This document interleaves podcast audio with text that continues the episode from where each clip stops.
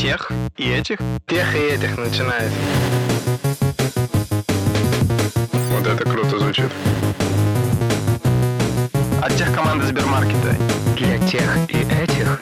Всем привет. Это подкаст «Для тех и этих» от тех команды Сбермаркета и студии Терменвокс.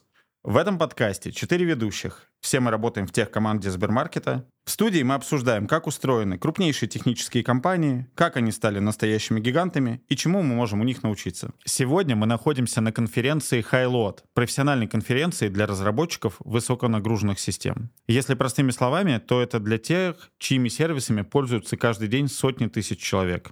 Например, как Сбермаркетом. Когда-то для меня была мечта попасть сюда, просто послушать все это, а уж записать тут выпуск. Ну, мечты сбываются. Рокстар Олег. Сегодня у нас выпуск выездной, и, к сожалению, один из нас не доехал до записи этого подкаста. Никита, желаем тебе здоровья. А с вами в студии Семен Мацепура, Олег Федоткин и Дима Бабулев. Дорогие слушатели, возможно, вы можете узнать меня по голосу. Я не доехал, заболел. Бывает. Но я постараюсь не оставить вас без своего голоса в этом выпуске. И зовут меня Никита Елагин. И надо бы еще сказать, кто мы такие, потому что титров у нас в аудио нету. Меня зовут Семен Мацепура, и в Сбермаркете я отвечаю за разработку бизнес-вертикалей и клиентских продуктов. Это ваши приложения, сайтики и то, где вы делаете заказы в нашем любимом сервисе. А меня зовут Олег Федоткин, и отвечаю за платформу. Это то, на чем Семен Мацепура и Никита Елагин строят свои прекрасные сервисы. Меня зовут Дим Бабулев, и я вице-президент по технологиям компании Сбермаркет. Чем же занимается Никита Елагин в Сбермаркете? Я заместитель вице-президента по технологиям. И у вас вполне может возникнуть резонный вопрос. А зачем еще второй какой-то вице-президент по технологиям или его заместитель? У вас же уже есть один прекрасный Дима Бабулев. Достаточно просто, ребят. Я нужен, чтобы делать в два раза больше самых значимых изменений, чтобы наша компания оставалась самой эффективной и крутой с точки зрения ай ти в индустрии. Ну что, начинаем.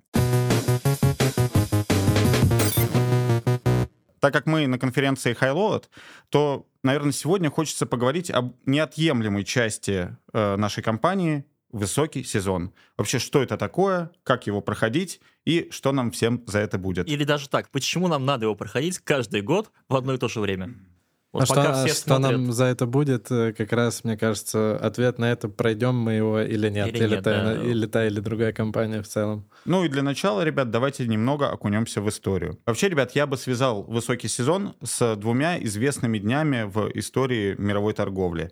Это День холостяка в Китае, одиннадцатое одиннадцатое, и Черная пятница, которая следует на неделю позже нее, тоже в ноябре. Минутку. То есть хочешь сказать, что одиннадцатое одиннадцатое это Китай? Да. Изначально? Да. Семен, ты знал про это? Нет. Для меня удивительно, Олег, что именно ты задал этот вопрос. Тем не менее, расскажу тебе историю, что впервые вообще этот День холостяков начал так называться, потому что он состоит из даты, в которой он, собственно говоря, проводится, одиннадцатое одиннадцатое. И ты один типа там. один, он один, состоит один, из четырех единиц, которые символизируют несостоящих в паре людей. Да, одиночек, э, так или иначе. И Китай вообще страна, которая максимально серьезно относится к магии цифр. Считается, что этот день...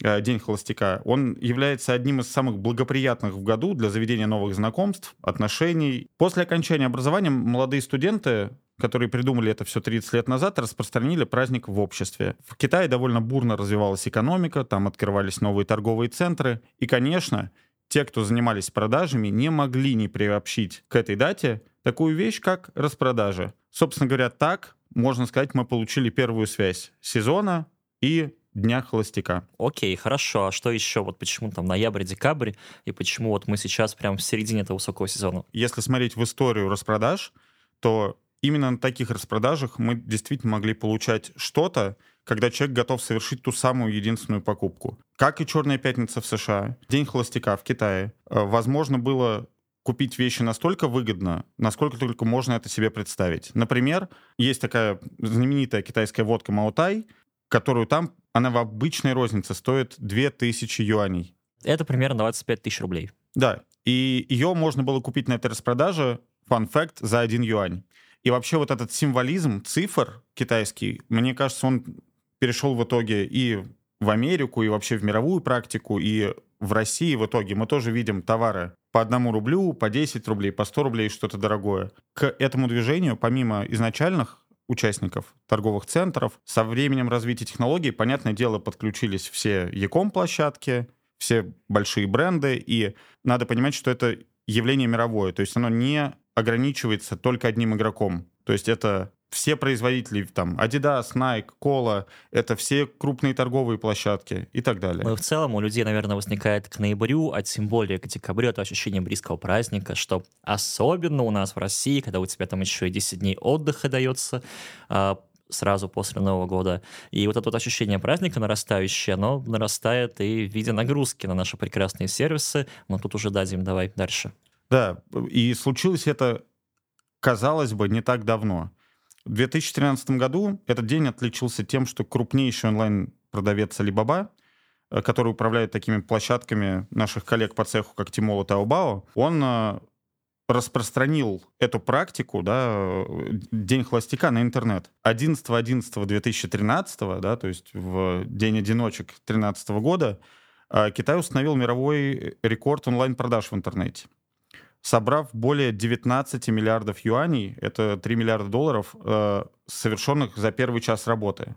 А для нас, ребят, эта цифра означает те нагрузки, которые мы не можем оценивать нашими обычными темпами роста. Минутку. три миллиарда долларов за первый за час продаж. Час. Один сервис Taobao, он же Alibaba для нас, Aliexpress. Там, там, ну, там холдинг. Там Китай. Нет, там Китай установил. А, это Китай в целом. Да, Я это... уже думал, одна компания была способна продать три лирда. На тот момент цифры продаж в Китае не были столь высокими. Мы же, Олег, с тобой, с нашими слушателями разговариваем в две тысячи двадцать третьем году. Сколько продаж в Китае было сделано в день холостяка за первое время? Ну, давай я вот сейчас путем ловких математических упражнений, мы говорим за весь день, ну, за полдня, да, примерно? Да. Давай э, двести миллиардов долларов.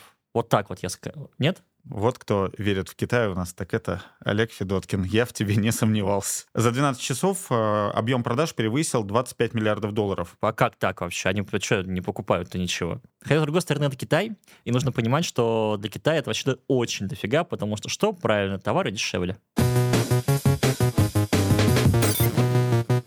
Ребята, а давайте сконцентрируемся и поговорим чуть больше про высокий сезон и как мы и остальные выдерживают нагрузку, чем о цифрах. Мне кажется, это более интересно будет нашим слушателям. Мне кажется, для нас, как для инженеров, «Черная пятница» в первую очередь означает лишь одно, что мы получаем кратный прирост нагрузки, который опережает наши обычные планы. То есть если у нас задача расти к бизнесу икс два год к году, то наличие дней распродаж э, иногда делает этот рост двухсоткратным.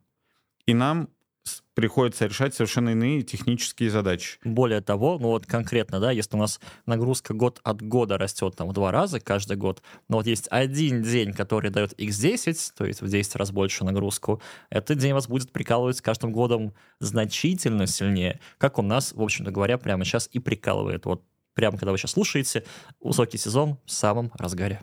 Я бы еще добавил, что, мне кажется, «Черная пятница» — это...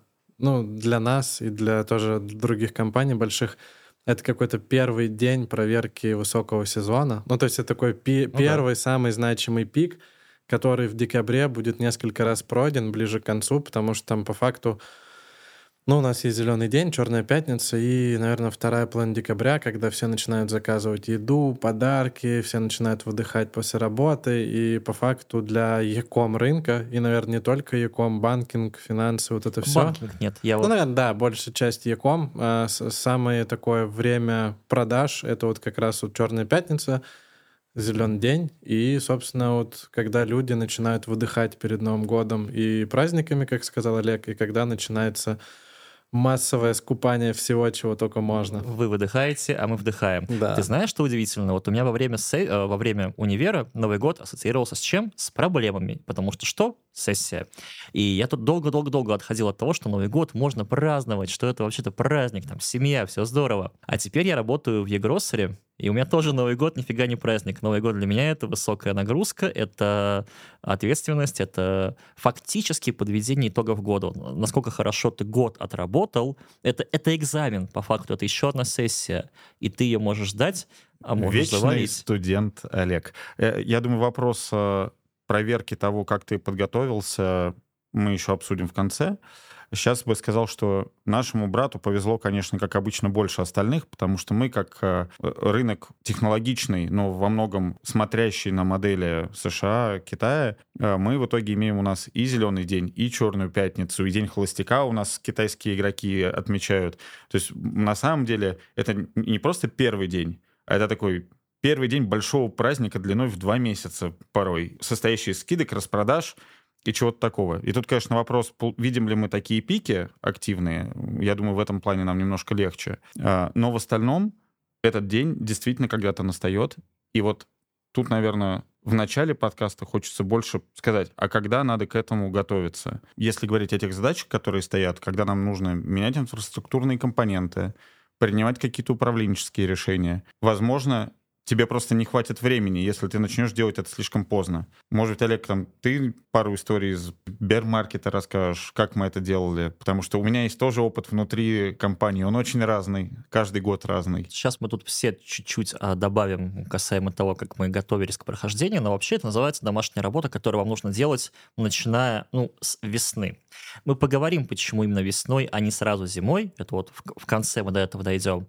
Но вообще конкретно мы начали весной. Там, что мы начали, к примеру, вот из чего домашняя работа инженера, у которого компания готовится к высокому сезону, вот из чего состоит его задача. Первое – это здраво оценить всю систему целиком. У нас в компании тысяча с лишним инженеров. тысяча двести, Дим, правильно? Ну вот с, со всеми. И сервисов, ну, там, давным-давно переваливает за две сотни, то уже и за три. Каким бы вы ни были хорошим инженером, за всем вы не уследите, все вы не проконтролируете. Что там мы сделали? Ну, кстати, с твоей подачи, ты рассказываю я, подача была твоя. Мы сделали, в общем, список всех сервисов, которые должны сделать нагрузочное тестирование, сделали какие-то временные рамки, рамки по нагрузке. Давайте для слушателей, которые не знают, что такое нагрузочное тестирование, и либо же эн тэ.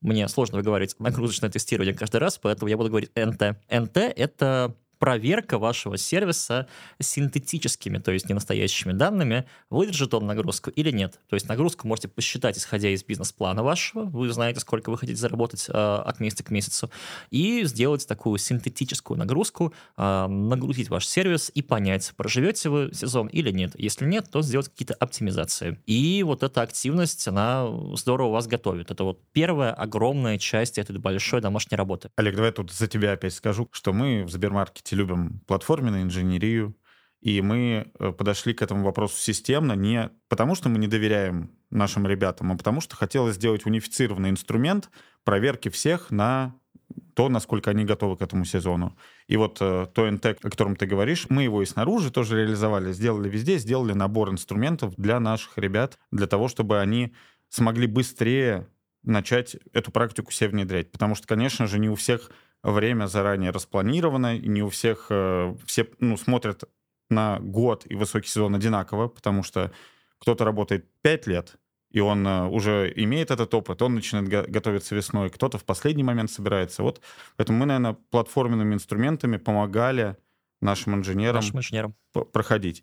И на самом деле вторая штука, которую я хотел затронуть, продолжая ту практику, которую надо внедрить в команду, или каждый из нас должен подумать. Потому что ты сказал классно, оценить адекватное состояние системы. Я бы вот еще, понимая, что какие-то вещи невозможно сделать за год, сразу бы для себя сказал, что в этом году, и особенно, мне кажется, вот ребята с Highload должны об этом понимать, чего в этом году у нас точно не будет. Где нам надо подложить соломинку, где нам надо сделать какое-то облегчение системы, или быть готовыми выключить часть Часть системы. Часть системы. Я это, знаешь, чем сравниваю? С таким кораблем а, или с подводной лодкой, как вам комфортнее. И у него, у корабля, у лодки есть отсеки, которые, если что, можно просто содраить. Как бы отсеку все, добрый вечер, да, но корабль выживет. И вот эта вот система переборок сложных, она в системе в хорошей, готовой к сезону обязана быть, чтобы, ну вот, часть утонула, но в целом мы выжили. Еще... И а... экипаж. И, и главное, экипаж всегда, конечно. Сейчас мы дойдем до экипажа-то еще. А, второе, что мы взяли... Кстати, мы это взяли из мира вот, ну, микросхем, паяльников, вот этого всего. Что это такое? Например, у вас есть телевизор, который вы купили на «Черной пятнице». И он дорогой. Но не все части телевизора дорогие. Есть дешевые части, которые в целом-то э, не жалко, да? предохранители, то бишь, которые защищают ваше прекрасное железо от скачков напряжения. И если у вас а, вот этот вот предохранитель сгорает, ну, он спасает другую часть схемы, вот разрывая связь между частями схемы, он спасает ваш телевизор от а, ну, того, что сгорит главная плата. Да, он стоит там какие-то десять рублей, пятьдесят, сто, но он несравнимо дешевле, чем ваша главная плата или там какой-нибудь ЖК-дисплей. А, мы это тоже к себе утащили в айтишку. Называется это у нас circuit breaker, по-русски ломатель схемы. А, и, в общем, работает он так же. Если часть системы там начинает сбоить, мы ее просто можем также отключить от э, той части системы, которая сбоит. Если еще проще говорить, э, чтобы точно все поняли, например, у вас есть в приложении там вкладка «Любимый» или какая-нибудь плашка, сколько стоит доставка, какие-нибудь сторисы в виде картинок и так далее. Если у вас большая нагрузка, то в какой-то момент у вас может работать приложение, вы можете сделать заказ, но какого-то функционала вы не увидите. Это то, о чем говорит Олег. Ключевой сценарий работает, все вторичные могут выключаться по той или иной причине.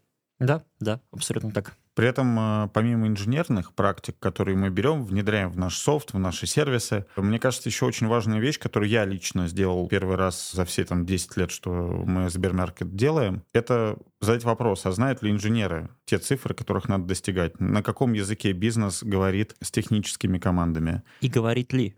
Кстати, да, мне казалось, ну я вот циферки знаю, значит, все так. Нет, ничего, у тебя команда делает ключевой сервис и, может быть, не очень в курсе о том, какие у бизнеса планы, а день холостяка, черная пятница, зеленый день — это такие же бизнес-планы, которые есть. Их надо выдерживать, надо уметь проходить и так далее. И вот, мне кажется, в этом году мы многое сделали для того, чтобы эти знания внутри команды популяризировать. Ну, не ты один, который с нагрузочным носишься и думаешь о том, как улучшить систему, но ты получаешь много участников своей команды, которые действительно мотивированы, осознают свою пользу, понимают, насколько они непосредственно влияют на бизнес. А какими еще практиками из реального мира мы вдохновились? А вот представьте, что у вас есть стадо овечек, вы их стрижете, например. И все это огромнейшее стадо пытается втиснуться в маленькие-маленькие ворота амбара, чтобы зайти внутрь. Проблема называется «thundering herd». Простите, пожалуйста, мой английский, ради бога. Она перекочевала в мир ай ти, только у нас эта проблема на какая? Типа, например, вы рассылаете огромное количество пушей вашим пользователям, и они единомоментно все бабам и приходят. Это может быть такой вариант, могут быть еще варианты, но так или иначе вы тоже думаете про то, что у вас, ну, пользователи, клиенты ваши, ваши клиенты, наши прекрасные клиенты, они неравномерно размазаны по дню. Вот этот вот thundering herd имеет место быть, и к нему надо быть готовым. Иначе, ну, все. Мне кажется, любая нагрузка высокая приходит к тому, что у тебя есть пики, которые нужно пережить, кем бы ты ни был. У тебя либо система вообще не справляется с плановой нагрузкой, либо нужно быть готовым вот к этим пикам. Это если правда. Так, это, если кстати... так переводить, ну да, ну типа в любом случае, если система живет, вам нужно иметь запас, наверное, минимум, минимум икс десять, наверное, да? икс пять, так как в любой момент вы захотите сделать пуш, привлечь аудиторию, где-то вас могут случайно прорекламировать по телевизору или что-то сказать, и вы можете случайно упасть. Абсолютно. И главное, что вот когда вы упали, вот, допустим, какая ситуация, зачастую, прям такая классика жанра, вы берете, делаете пуш-сообщение, к вам приходит огромное количество пользователей, и вы падаете. Но предложение было выгодное, и пользователи никуда не уходят. Они такие, так-так-так, я подожду. Ради такого промокода я подожду, мне несложно. Там еще есть проблема. В мобильных наших телефонах, в приложениях Ретрай. Есть кнопка «Да, повторить». Да. Вы всегда видите ошибку, пытаетесь раза четыре еще нажать да. «Повторить». Сейчас слушатели себя узнают. Да-да, это я нажимал. И на самом деле увеличиваете нагрузку еще четырьмя нажатиями раза в четыре. И вот ваш сервис встает, и все пользователи, которые вас ждали, такие «Добрый вечер», и вы опять падаете. И вот этот поезд может ехать просто бесконечно, пока людям не надоест ждать, пока вы встанете. Пока мы не упремся в ограничения реального мира. Давайте понимать, что наша модель бизнеса, может быть, понятна нам, но непонятна тем, кто нас слушает, она заточена на людей. То есть мы, конечно, говорим про наших дорогих партнеров, которые собирают заказы и развозят их. Их также быстро увеличивать очень сложно. То есть когда ты э, в день холостяка получаешь двадцать пять миллиардов заказов, ты можешь их там своей логистикой развести на протяжении какого-то времени. Наша модель как правило, так не работает. То есть, да, конечно, ради выгодного промика люди могут продукты подождать, но доставка еды, доставка еды из ресторанов, она, как правило, нужна здесь сейчас. И если мы говорим про так называемые гендерные праздники, да, какие-то еще такие события, да, там, как, не знаю, День влюбленных, например, то нам тоже, как бы, никому роллы на завтрашний день уже нужны не будут. Простите ну да. меня. Но если я хочу пиццу, поверьте мне, я подожду ее и час, и два, и три, если вот, ну, надо. Вот, поэтому, конечно, думать о том, как операции вместе с технологиями работают, также нужно. И тут есть, понятное дело, у тех, кто профессионально ими занимается, ряд э, секретов, как э, заранее наращивать. Но я хотел тут поднять другую проблему, потому что если я вам скажу про сервера, и вы скажете, вот Сёма говорит, в пять раз больше нагрузки надо держать. Ну, железо поднакинул, вот ты держишь. Когда нет пика, не держишь. Э, все просто. Но это намного дешевле будет, чем содержать такой бесконечный штат курьеров. Поэтому вот проблема переизбытка, что ли, да, ресурсов. Оверсапплай. Да, да, то есть у тебя либо оверсапплай, либо ты постоянно косячишь и опаздываешь где-то. Вот. И мне кажется, это очень важная штуковина в сезон, с которой тоже лучшие из нас, конечно же, справятся. Но не партнерами едиными. В команде у нас намного больше людей. В первую очередь вы... Ребят, все разработчики, дизайнеры, тестировщики, все, кто принимает участие в создании продукта. Как нам убедиться, что вот этот сезон не смоет нас? Наши системы могут выдержать, а люди посыпаться. Ведь же когда мы хотим в отпуск с семьей? В декабре, получается, какой-то. Никогда не хотел в декабре в отпуск, мне кажется. Ну, я давно хочу в отпуск. Но я уже три года туда хочу, поэтому здесь э, такой случай. Я бы так вот разделил. Вот, типа, мы подготовили домашнюю работу, мы ее сделали, да, но потом наступает время ее исполнять. То есть вот подготовили, как знаете, вот фигурное катание мне сестра занимается, вот ты можешь накатать ее, конечно же, дома у себя, но когда приходит время выступать, ну, приходит время выступать. И также у нас, как бы хорошо не готовились, приходит время сезона. И здесь все зависит от людей конкретных. И нам повезло, что у нас с вами собрались мы, и у нас есть некоторым образом опыт прохождения высоких сезонов. И я вот хочу передать слово человеку Супермену, Семену, который на всех инцидентах... У нас как происходит? У нас бывают инциденты, как у всех. И вот, мы идем в сезон. И чем глубже мы погружаемся в сезон, тем чаще происходят инциденты. Что это такое? Это события, которые ставят под угрозу работу системы. Инцидент бывает, ну, двух видов, которые систему валит и которые не валит. Условно говоря, самое частое, что может быть, у вас, например, кончается... Ну, вы выкатили код с ошибкой, это фигня, это мы убираем, это, не, это даже неинтересно. Что бывает? У вас кончается место на диске, у вас начинает тормозить база данных, у вас отваливается база данных из- из-за разделения сети. Короче, там вариантов масса, но не суть. Инцидент — это общее название для потенциальных отвалов сервиса. Отвал — это когда вы видите вместо Сбермаркета нас ошибку о том, что типа, простите, мы... Э, все, наши полномочия тут кончаются. А во время инцидента мы все собираемся в Дискорде и, в общем-то, тушим пожар. И вот здесь, как раз, господа бояре, э, чаще всего я вижу вас на тушениях этих пожаров почему-то. И вот, Семен, почему, как только инцидент... Я пытался тебя обогнать. Иногда очень редко получается прийти быстрее тебя. Вот как ты это делаешь, зачем ты это делаешь, он и что ты делаешь? Discord на телефон установил. И... Да, ну первое, у меня размьючены чаты с алертами и чаты, где мы там быстро реагируем. Надо пояснить про алерты, не все знают, алерты, что это такое. Да, это, соответственно... Не закапывать Олега сейчас.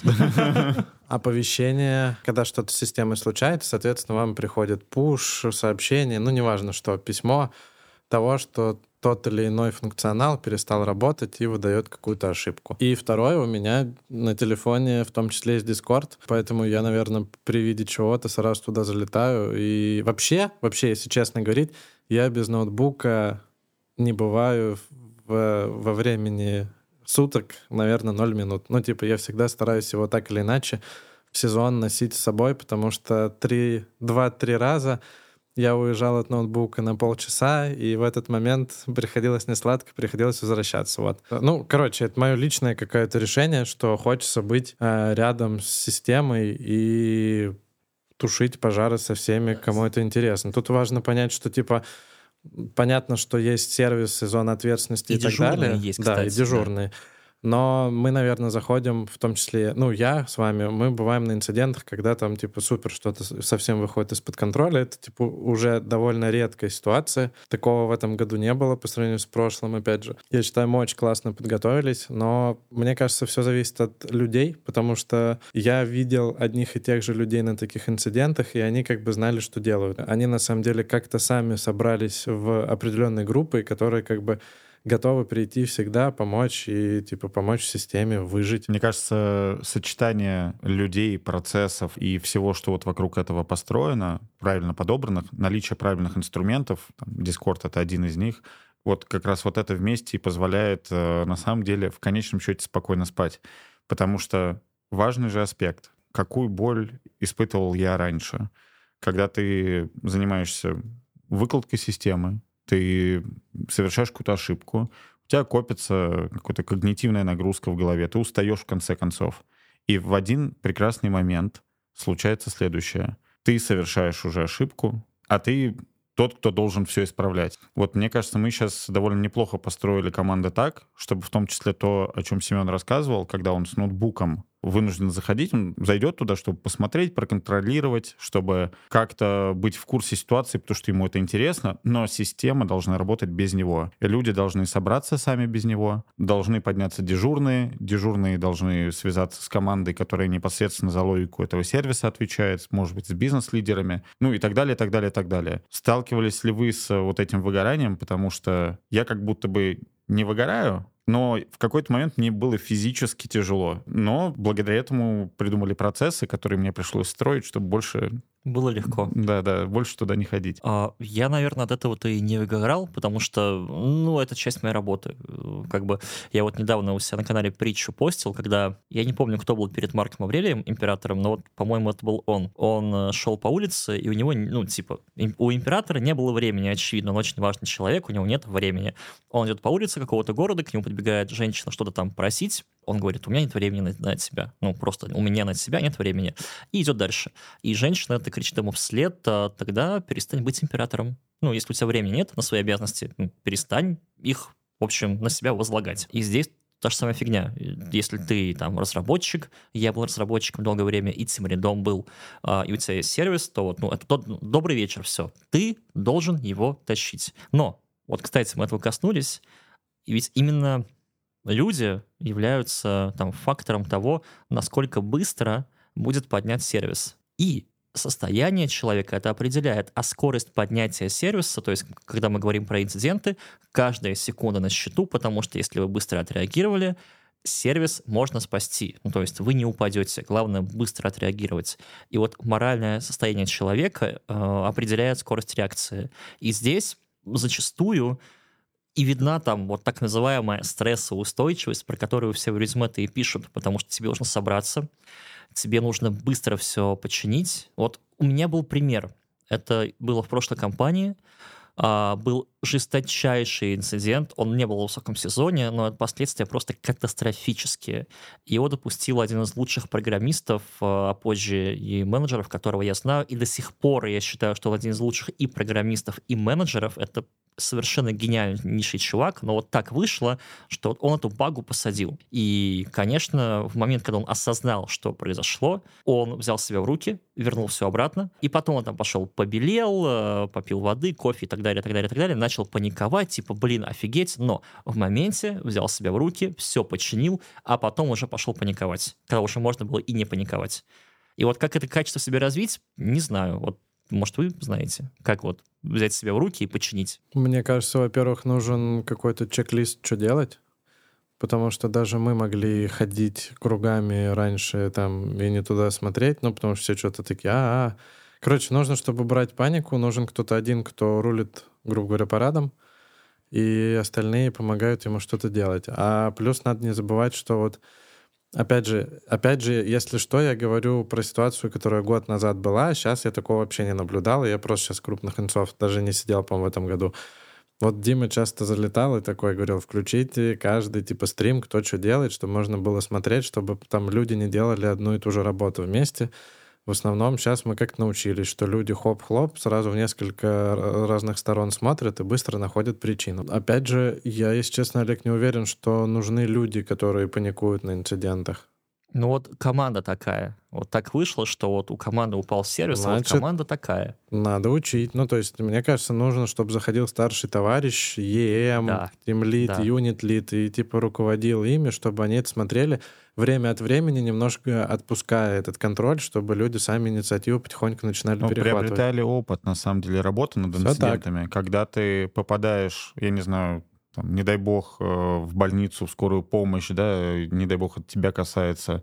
Очень много волнений. Если ты регулярно там, занимаешься своим здоровьем, приходишь туда, делаешь обследование, что-то угодно, тебя это уже менее, меньше волнует. Так и тут.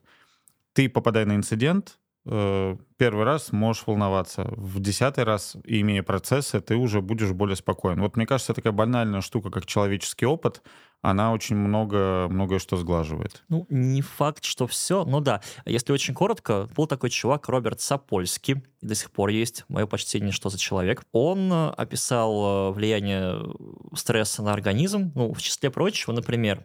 Ну, стресс — это не бинарная история, это не один и ноль. Это история, ну, количественная. Типа, чем больше у тебя гормонов стресса в крови, тем у тебя память работает по-другому. Я вот криво говорю, но так вот по-другому не могу.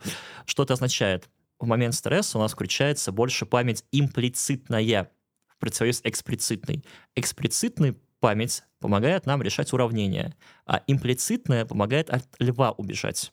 И вот не зря говорят, что в момент стресса мы не поднимаемся до уровня наших ожиданий, а опускаемся до уровня своих инстинктов. Это как раз влияние стресса на организм. Если у людей на инциденте дофигища стресса, ну, поверьте мне, они будут не на пике своей умственной формы. Почему? Потому что эксплицитная память меньше, меньше, меньше, меньше и меньше. И у меня есть для вас прекрасная новость. Есть пять методов снизить стресс во время инцидента.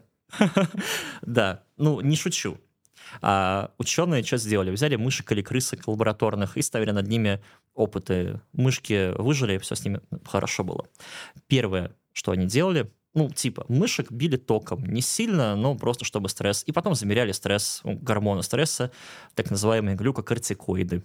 Делая семейство, я там нифига не понимаю, надо, гуглите. Если мышка была в среде социума какого-то, мышка стрессовала меньше. И вот этот тот эффект вот толпы людей, что вот вы не один на инциденте, а есть твой начальник, твой друг, твой коллега. Это реально работает. Если социум вокруг вас, вы стрессуете меньше. Это наука, это так работает. Это первое было. Второе. Это выход для фрустрации. Бывают разные. Можно побить грушу, а можно покричать, если вы один дома, например. Вот выход для фрустрации тоже помогает снизить в моменте уровень стресса. Третье – это предсказуемость, да, то есть почему хороши дежурства и вот такие всякие... Почему мы, например, предупреждаем о маркетинговых акциях? Вы ожидаете, что вот сейчас может рвануть. Если оно рвануло, вы стрессуете меньше, просто потому что предсказуемость стресса снижает его уровень в конце. Четвертое и пятое не так сильно помогут в моменте стресса. То есть четвертый способ – это иллюзия контроля над ситуацией, какой бы она ни была. А пятый я забыл. Как бы я не готовился, поэтому... Ну и на самом деле еще можно добавить важ, важную инженерную практику, когда у тебя двойной контроль на все, что угодно. Контроль второй рукой, как, да. Когда, когда вы находитесь в, в этой общности, во всем, вот это прям отдельная вещь, которую, например, в какие-то затяжные, стрессовые вещи, ровно так же, как пилоты летают и подтверждают с диспетчером или друг с другом, первый, второй пилот, какие-то команды, ровно то же самое, как бы... Делать на инцидент, на инцидент. Я вспомнил пятый, кстати. Он достаточно смешон. Взяли мышку номер А и начали бить током. десять вольт, потом девять, потом... Ну, и спустились до пяти. Да? И вот на пяти вольтах у нее был X стресса. Потом взяли вторую мышку, сразу ударили пятью вольтами, и у нее было больше, чем X стресса. То есть бьют током одинаковым, а мышка, у которой жизнь-то налаживалась, стрессовала меньше. А как это переложить на инциденты, я не знаю. Есть цельная статья на Хабре, где все это расписано более подробно, со ссылками на все подряд. Если интересно, то welcome на Habr. Стресс в ай ти, в Google он вам абсолютно все выдаст. Никита заболел сегодня, но поучаствует в нашем чудесном выпуске. Да, Никита действительно подготовил доклад «Extreme Leadership», в котором он будет рассказывать о том, как можно в любой ситуации, даже в ситуации инцидента, проявлять вот это свое лидерство персональное и как сильно оно может повлиять на итоговый результат. В итоге я успешно выздоровел, съездил в Белград и выступил на YaTalks со своим докладом «Extreme Leadership». И в нем я говорю о пяти шагах, каким образом можно стать настоящим экстремальным лидером. Все начинается с того, что вам надо понимать о пяти стадиях, через которые проходит ваш мозг, когда вы попадаете в стресс. Все начинается с «О, боже мой, что же происходит?» до момента, когда у вас есть рациональный список конкретных действий, план, который вы можете начать выполнять, чтобы все исправить. Во-вторых, после того, как вы овладели собой и прогнали свой мозг максимально быстро через все пять стадий, вам необходимо взять полную ответственность за всю ситуацию на себя. Это необходимо, чтобы все мельчайшие аспекты того, что происходит, были в вашем внимании и под вашим контролем, и что все люди пошли за вами и вместе с вами исправляли эту ситуацию. В-третьих, после того, как вы овладели собой, взяли всю ответственность на себя, вам надо определиться с неопределенностью. Любая экстремальная ситуация по умолчанию на самом деле содержит в себе фактор неопределенности, потому что наш мозг так устроен, что неопределенность нас пугает. В докладе я привожу два простейших принципа, которые я использую постоянно, чтобы справиться с неопределенностью в многих ситуациях, особенно профессиональных. Это принцип дихотомии и принцип причинности. В докладе я подробно достаточно рассказываю про них на прям примере того, как их можно применять. Но если упрощать, то дихотомия – это возможность поделить что угодно на две части, которые с друг с другом не взаимосвязаны, никаким образом не пересекаются. И вторая история, принцип причинности, она говорит о том, что любое событие, которое происходит в данный момент времени, имеет причину, которая была хотя бы на миллисекунды, но раньше по времени до этого. В-четвертых, после того, как вы владели собой, взяли всю ответственность на себя и уменьшили неопределенность и поняли вообще, что происходит, вам необходимо организовать людей. Вы же лидеры, у вас наверняка есть команда или люди вокруг вас, даже не обязательно в вашей команде. Ту организацию, которую я придумал, называется экстремальная организация, она состоит из множества независимых, не пересекающихся команд людей, каждая из которых в рамках своего конкретного стрима исследует гипотезу, проверяет ее, несет систему на руках в случае инцидентов и позволяет значимо ускорить решение любой экстремальной ситуации. Ну и кажется, прошли четыре стадии, вот что еще надо вам. Пятое, самое важное, постоянно тренироваться. В докладе я привожу пример нашего прекрасного космонавта Павла Владимировича Виноградова, который в целом признанный эксперт по экстремальным ситуациям. Одна из таких, которая с ним была, произошла на станции «Мир». В определенный момент она начала сходить с орбиты. Солнечные панели начали поворачиваться под тем углом относительно Солнца, который не позволял вырабатывать достаточное количество электроэнергии, что начало приводить к тому, что системы жизнеобеспечения корабля начали отказывать. Вот представьте человека, который прожил такую ситуацию, и не одну внештатную ситуацию в космосе, где вам вообще никто помочь не может. И как-то я у Павла Владимировича спросил, каким образом вообще он готовился и был готов к подобным ситуациям. И ответ его был весьма прост. Он постоянно тренировался. Он готовился к штатным и нештатным ситуациям, то есть гипотетически, что могло произойти. А также он привел прекрасный пример. Вот вы можете переходить через дорогу и представьте, что на вас едет машина. И в голове своей просто думайте, что бы вы делали. Это тренирует ваш мозг работать лучше в подобных ситуациях. Вот и получается вот такие вот пять шагов, через которые вам необходимо пройти и которые вам надо овладеть, чтобы стать экстремальным лидером. Не знаю, зачем конкретно вам, каждому из слушателей, стать экстремальным лидером. Могу сказать, почему это важно конкретно для меня. Для меня это возможность быть опорой людям не только в спокойные во времена, но и во времена нестабильности, когда никто не знает, что делать. А если именно вы будете вести людей за собой, то и карьера ваша подтянется. Будьте в этом уверены. Нужно как-то уметь совладать со стрессом и так далее, но мне кажется, это типа, наверное, как с мышкой тупо через опыт проходится. А так, я считаю, что это то же самое, что высокий сезон. Типа вы готовитесь к высокому сезону.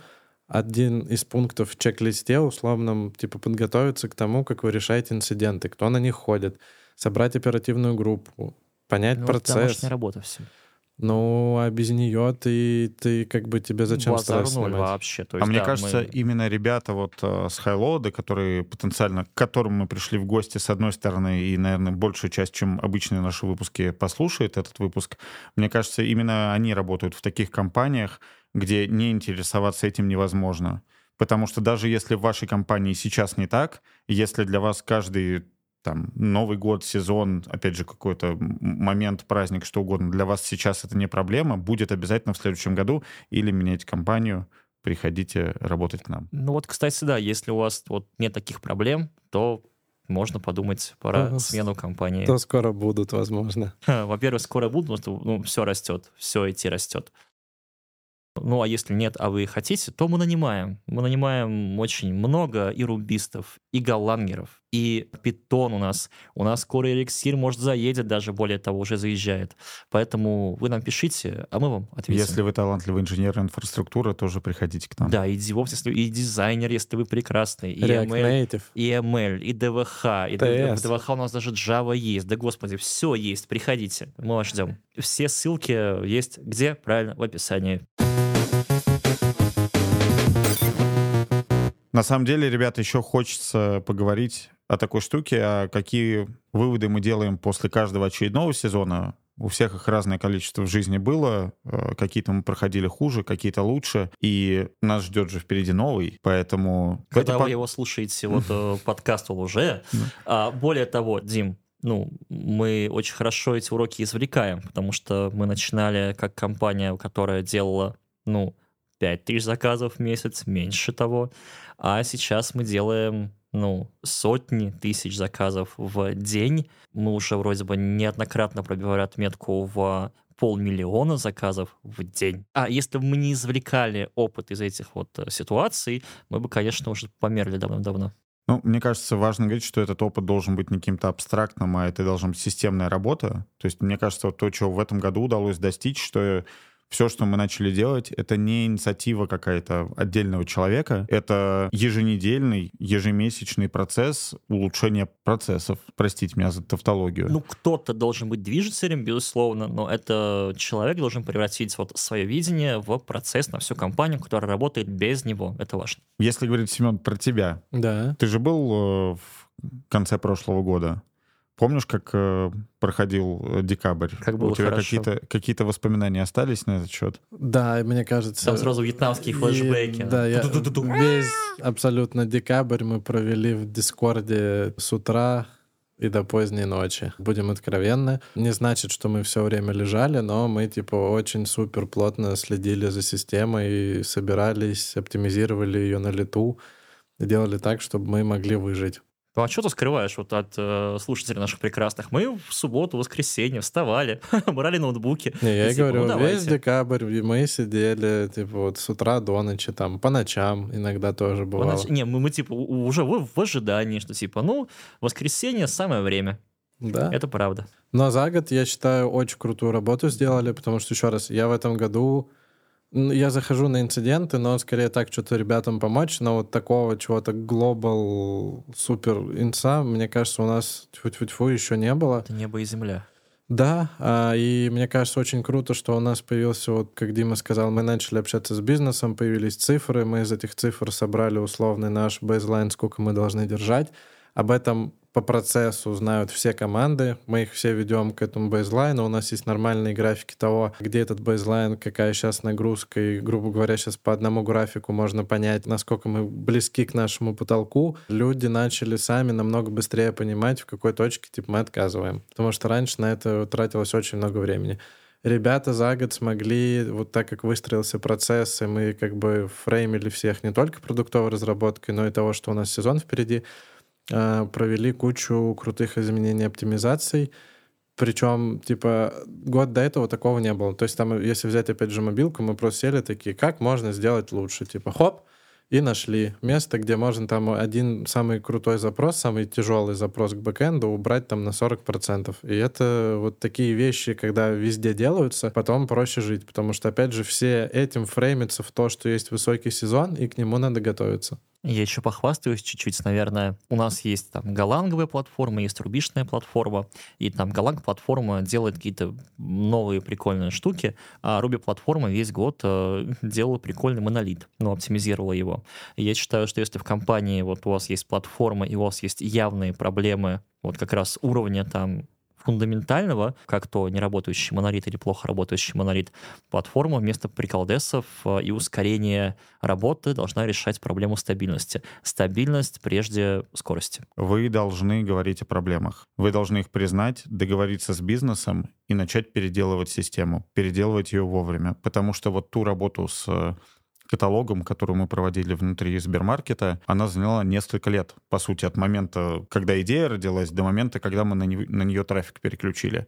И поверьте мне, вы, сидя в ноябре, не успеете это сделать. Поэтому это ваша прямая обязанность договориться с бизнесом. И, возможно, более важное, чем даже присутствовать вместе с командой на всем на свете, а договориться, защитить ее, выделить руки, найти. И тогда через год вы скажете себе спасибо. И я очень надеюсь, что Олег сказал, что выходит тринадцатого декабря, что мы все дружно тринадцатого декабря, когда выйдем, послушаем. Никаких больше поводов у нас не будет краснеть за свою Я работу. Бы есть, еще... а у, у меня вот здесь есть вопрос, прям вот конкретно в эту степь. Ты приходишь к бизнесу, говоришь, вот, ну, надо. А бизнес тебе говорит, ну, сори, у нас есть коммиты перед там советом директоров, нам нужно сделать вот столько вот денег, поэтому давай сам вот стабильность, контент, давай сам, нам нужны фичи, нам деньги нужны. У нас кей пи ай стоят. Что делать тогда? Не ленись ты, менеджер. Иди рисуй презу красивую, защищай, кричи громче всех. Считай, переноси цифры. Угрожай, унижайся, цифры. Что угодно. Ну да, мы же data-driven компания. Да, переноси цифры. Все так, ну типа бизнес должен понимать тоже свои пиковые нагрузки от ай ти. Если ты обманываешь бизнес, опять же, всегда можно договориться. Бизнес может подстроиться под историю того, ну, условно распределить пуши на четыре дня, а не на один, когда вы будете лежать. Ну, то есть тут нужно, чтобы все друг друга слышали, понимали. Потому что если бизнес думает, что он растет кратно, а ай ти молчит, пытается там что-то под капотом сделать, и вы в итоге падаете, страдают все. си ти о, не знаю, там, инжиниринг-менеджер, еще кто-то должен уметь доносить такие вещи до сео и других людей тоже. В общем, не молчите. Я где-то тоже читал фразу, что, типа, какой-то крутой а-ля Стив Джобс говорил всем своим подчиненным, которых брал на работу, что, мол, я тебя никогда не уволю за то, что ты мне сказал, но я могу тебя уволить за то, что ты от меня утаил. Ну, как бы, а потому что это и есть ошибка. Ну, то есть то, что система не вывезет, ты об этом молчал, виноват только ты. Ты не предупредил бизнес, который мог бы как-то не то чтобы прогнуться, но адаптироваться и что-то изменить для того, чтобы как бы хоть как-то заработать. Можешь подставить всю компанию, потому что по итогу через тебя, как ай ти, если вы ай ти-компания, качается бизнес. Золотые слова. Если вы прямо сейчас слушаете этот подкаст в декабре, в высоком сезоне, то... Поздно бы, уже что-то менять. Пить боржоми уже чуть-чуть поздно. Крепитесь, удачи, я в вас верю, даже если вы в вас не верите. Если же вы готовитесь к следующему высокому сезону, я от себя могу пожелать вам прочитать обе книги Google эс эр и. Я прочитал первую, но вторая, говорят, не хуже. Это сборник рецептов. А, просто забивайте Google эс эр и, она халявная, в открытом доступе. Читать обязательно, она еще интересная. Можно и купить себе на стол даже, и потому что можно к ней возвращаться. Да, Олег, а добавить хочется, что не только читайте, но и делайте то, что там написано, потому что держаться за голову мы не, с вами не хотим. Надо готовиться и начинать это делать уже в феврале. Да. Я бы сказал, что сейчас готовиться не надо, если у вас какие-то проблемы или еще что-то. А вот с Нового года, да, нужно помнить, что вы еще придете к сезону и не раз. А нужно... Не в этой, так в другой компании. Все так. Нужно проработать графики, нужно понять, как вы сидите на инцидентах, нужно подготовить команду, которая вам будет помогать, нужно продумать, как мотивировать людей, чтобы все не выгорели в декабре. И не забывать общаться, не забывать общаться с бизнесом. Желательно уже там в феврале либо где-то там продумать, какая у вас нагрузка будет, что хочет бизнес, понять, что вы ее тащите или не тащите, и сразу заложить э, разработку, оптимизации в план продуктовый, чтобы все для всех было прозрачно. Изучайте планы бизнеса, посвящайте в них свои команды и будьте честными с собой и с окружающими. Все так. Семен, как ты считаешь, что бы Никита пожелал? Я думаю, он бы пожелал прочитать статью Олега, послушать его выступление, пройти этот сезон и продумать все процессы для того, чтобы в будущем э, вам не приходилось с горящей головой бегать, когда сезон и нагрузка уже к вам подойдут. А мне кажется, Никита бы сказал: мужики, ходите в спортзал, ведь только плечи сильных атлантов затащат любой сезон и любую компанию. Кстати, вообще это правда, я вот на себе это ощущаю, что физуха крепко помогает менталке. Да, ребята практически смогли предсказать, что бы я вам посоветовал. Действительно, в первую очередь, это ранрейт. Вот все, что я люблю делать. Обязательно должен был план, факт, вы по нему идете. Непосредственно у вас есть бизнес-показатели компании, которые необходимо достичь. Вы перекладываете это в конкретно понятную инженерную метрику, чтобы у вас был прям объем трафика, ти пи эс-ов, любых других значимых вещей для вашей системы, расписаны прямо по месяцам или неделям относительно того, как идет ваш бизнес-план. После того, как у вас это есть, вам дальше надо проверять, что ваша система реально может выдержать этот уровень нагрузки и на самом деле закладывать икс два фактор от того, что у вас написано в бизнес-плане. Такая экспертная оценка мне всегда помогала. Но ребята, я думаю, достаточно много рассказывали в рамках подкаста уже про конкретно этого выпуска, про процессы и каким образом можно это сделать. Но что очень тоже важно, и на чем я хотел бы сконцентрировать ваше внимание, так это на том, что чтобы пройти вот эти все сложные ситуации, пройти сезон, нужно очень много энергии. И от вас, как от лидера, требуется больше всего энергии. И если вы тратите ее без конца и не умеете ее восстанавливать, рано или поздно вы закончитесь. Это ваша ответственность как лидера быть проводником энергии для своих ребят, для тех, кто идет за вами, тех, кто слушает вас, тех, кто опирается на ваших, ваших решениях и доверяет вам в экстремальных ситуациях. Но прохождение сезона – это достаточно экстремальная ситуация на самом-то деле. И ваша ответственность как лидера – знать точно, что помогает лично вам восстановить уровень энергии. Вот для меня, я в одном как бы, из своих тоже докладов, рекламирую доклад в этом выпуске, называется «Свистать всех наверх, растем в третий раз за полгода». Рассказываю в конце доклада, что мне, лично мне помогает поддерживать уровень энергии. Во-первых, это спорт, во-вторых, это семья, и в-третьих, это какие-то хобби. В моем случае это игра в компьютерные игры и просмотр каких-то сериалов или даже аниме. И это позволяет мне восстановить энергию, чтобы я мог с утра до вечера работать в сложные времена и быть на самом высоком уровне энергии относительно всех людей в команде.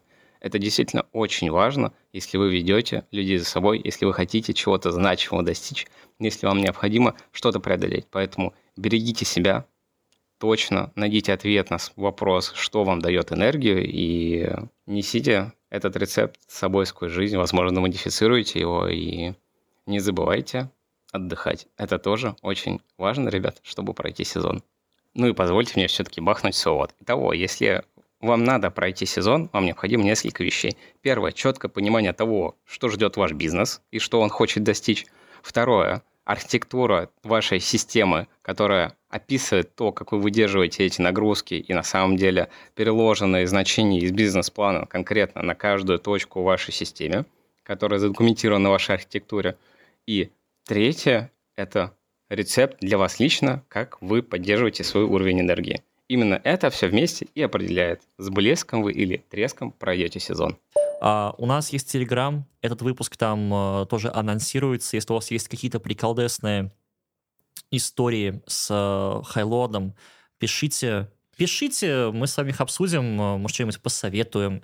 Почему нет? Мы общительные, как бы. Это был подкаст для тех и этих от тех команды Сбермаркета и студии Терменвокс. И с вами были Олег Федоткин, Семен Мацепура и Дима Бабулев. А Никита Елагин сегодня болеет. Но он мысленно с нами. Ставьте звездочки на Apple Podcasts и сердечки на Яндекс.Музыке. И пишите отзывы в Apple подкастах. Я их читаю, во-первых, перечитываю я их, во-вторых, регулярно. Пока-пока. Пока-пока.